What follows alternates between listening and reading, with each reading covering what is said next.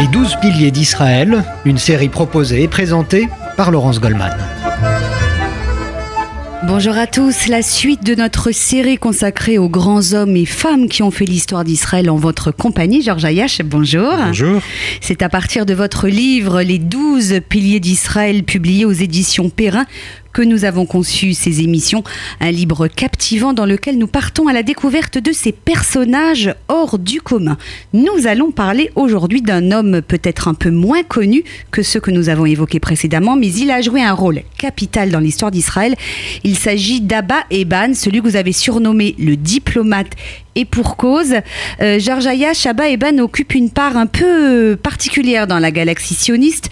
Tout d'abord, son profil ah même est un peu atypique. Il est, euh, écrivez-vous, le surdoué du sionisme. Ah oui, c'est un profil complètement atypique, c'est un surdoué du sionisme. S'il est vrai que, que dans le, le, monde de la diaspora, on reconnaît les talents, les, diplômes, etc. Tel n'est pas le cas dans le Yishuv. C'est-à-dire on veut des pionniers, on veut des bâtisseurs, et Abba Eban ne, ne, ne, correspondait pas à ce, profil a priori.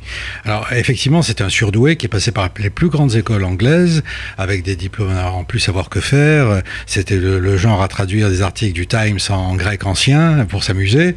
Il était euh, polyglotte. il était polyglotte, donc il, il, avait absolument tout pour lui. Et naturellement, il a été repéré immédiatement par l'establishment sioniste dès les années 30 mais comme il, était, en Angleterre à cette il était en Angleterre, euh, il a fini par euh, rompre avec l'université anglaise pour euh, épouser la cause du, du, sionisme dans, dans, dans, les années 30. Et à partir de là, une nouvelle carrière va s'entamer qui va s'accélérer pendant la guerre.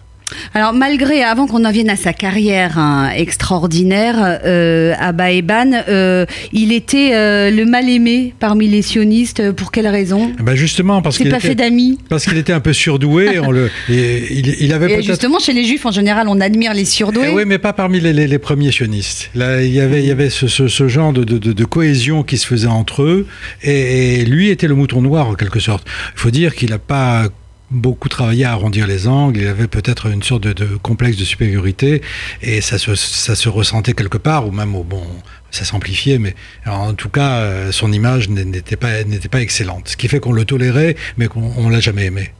Euh, il a pourtant joué un rôle euh, essentiel hein, dans la construction de l'État d'Israël, puisque c'est lui qui a bâti, on peut dire, la diplomatie israélienne à l'étranger. Ah, mais totalement. Euh, il y a eu de très bons, de très bons diplomates à l'époque de Abba au tout début où il a commencé à œuvrer, c'est-à-dire en 45, 46, 47.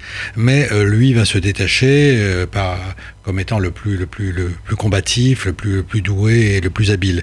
Et c'est pour ça qu'il va devenir d'abord ambassadeur, euh, ambassadeur aux Nations Unies euh, durant toute la période héroïque des débuts d'Israël, hein, pour faire reconnaître Israël par les grandes puissances, et puis ensuite pour, pour calmer un peu euh, l'influence arabe, et puis ensuite après en tant que ministre des Affaires étrangères, et là il va donner sa pleine mesure, il va être ce qu'on appellera la voix d'Israël à l'étranger. Alors pendant ces années 50, hein, c'est là qu'il était en poste à Washington. Il a été à la fois ambassadeur à l'ONU et ambassadeur à Washington. Alors voilà, il a cumulé les, deux, ce, qui, ce, qui, était, ce qui était euh, rarissime, hein. mais il s'est démultiplié de la sorte euh, pour, pour vraiment euh, se faire reconnaître Israël à, tout prix. Et ça n'était pas gagné d'avance. Hein. C'est lui, dites-vous, qui a réussi à imposer Israël sur la scène internationale à ses débuts. Et c'était pas, c'était pas évident. Oui, il a réussi par ses persuasions, par sa persuasion et surtout par son talent. Il avait un talent oratoire euh, exceptionnel, paraît-il. Je n'ai jamais entendu euh, euh, concrètement, mais il y a des enregistrements qui montrent bien que, d'une part, il est très à l'aise dans ses interventions, d'autre part, il parle en anglais exceptionnellement classique, au point que même Kissinger sera subjugué par le, talent oratoire de, de, et par, par conséquent, on ne pouvait que l'écouter quand il parlait. Euh, il n'était jamais lassant, il maniait l'humour également, euh, donc il, avait tout pour lui, c'était un orateur né. On l'a même comparé, dites-vous, à Winston Churchill pour ses talents oratoires. Oui, oui, oui, et à juste raison, parce qu'il savait captiver l'auditoire, il savait trouver le truc qui, qui, emporte l'adhésion et, l'attention. Rappelez-nous en, quelques mots quelles étaient les problématiques euh, à l'international du tout jeune État d'Israël à cette période. Alors d'abord, il y a le problème de la reconnaissance diplomatique. Et ça, encore une fois, euh, très peu d'États ont reconnu au départ euh, Israël. Même les États-Unis ont mis un an avant de reconnaître des, jurés. Ils ont reconnu de facto immédiatement, mais des jurés non. Le premier État à avoir euh, reconnu Israël des jurés, c'est l'Union soviétique. Et après, donc, c'est toute une bataille pour, pour imposer la, présence d'Israël, pour imposer les lignes issues du, du cessez-le-feu de 1949 et, par la suite, bon, euh, pour essayer de plaider la cause d'Israël lors de l'expédition de Suez de 56 et surtout la guerre des six jours de 67. Durant ces deux guerres, il a été en première ligne à l'ONU et s'est bagarré comme un lion face à, à, des gens qui étaient supérieurs en nombre pour, pour attaquer Israël. Et progressivement, les États-Unis se sont euh, tournés euh, du côté du soutien à Israël. Est-ce que cela, on le doit à Baïban Pas exactement. C'était un grand mouvement géopolitique. Si vous voulez, euh, à partir du moment où l'Union soviétique se détachait d'Israël, l'Union soviétique a soutenu Israël à la mesure où Israël luttait contre la Grande-Bretagne. Donc, à partir du moment où la Grande-Bretagne n'existait plus, le, le, sionisme a perdu son intérêt pour l'Union soviétique. Et inversement, par effet de vase communicant, les États-Unis ont compris qu'ils pouvaient avoir un allié sûr dans la région, outre l'Arabie saoudite. Euh, comment Abba Eban a-t-il appris les subtilités de la diplomatie euh, Vous racontez qu'il s'est beaucoup plongé dans la lecture. Ah, sur le tas, Incroyable. lecture, ah il s'est fait, il s'est fait lui-même. Hein. Il n'avait pas de, de, maître à penser, il n'avait pas d'exemple de, à, à, suivre. Euh. Effectivement. Tout était à créer en fait. Tout était à créer et surtout il, il, a commencé à intervenir dans la, dans la diplomatie au début de l'ONU. Euh, par conséquent, là aussi, on avait beaucoup de diplomates qui faisaient leurs premières armes en même temps que lui.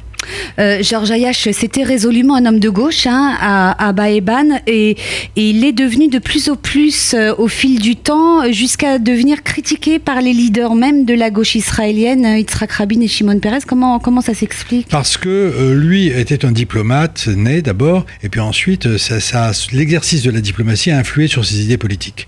il pensait dès le départ qu'il fallait un accord politique avec les Palestiniens et que la guerre ne résoudrait rien. Donc il s'est mis à dos tous les militaires déjà, et puis ensuite même l'establishment politique d'Israël euh, l'a marginalisé, parce que c'était un maniement, euh, une sorte d'équilibre entre la, force et la diplomatie.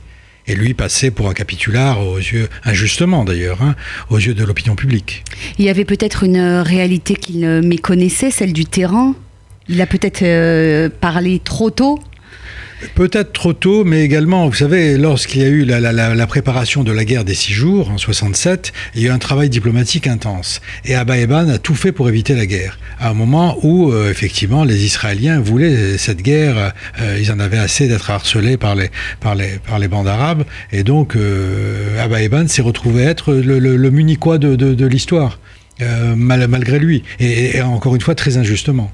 Alors il a fini sa vie lui aussi, hein, comme d'autres euh, d'autres pères du sionisme, lui un peu isolé, un peu déçu finalement. Isolé, amer, euh, se demandant quelle allait être sa trace dans l'histoire. Hein, et il était un peu surtout euh, intéressé par ça, parce qu'il pensait bien avoir eu un rôle historique, mais il était, il était tellement malheureux qu'on ne le reconnaisse pas.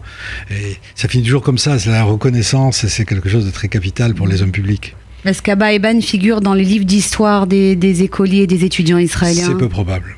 C'est peu probable ou alors euh, une note de bas de page, comme dirait l'autre, mais, mais, certainement pas le premier plan. On a toujours révéré les militaires, mm. euh, surtout que beaucoup de militaires ont fini en, politique. Hein. Rabin et Sharon étaient les meilleurs exemples, et Dayan. Euh, lui, Eban, n'était qu'un diplomate, et effectivement, il est resté catalogué comme un diplomate, hélas pour lui.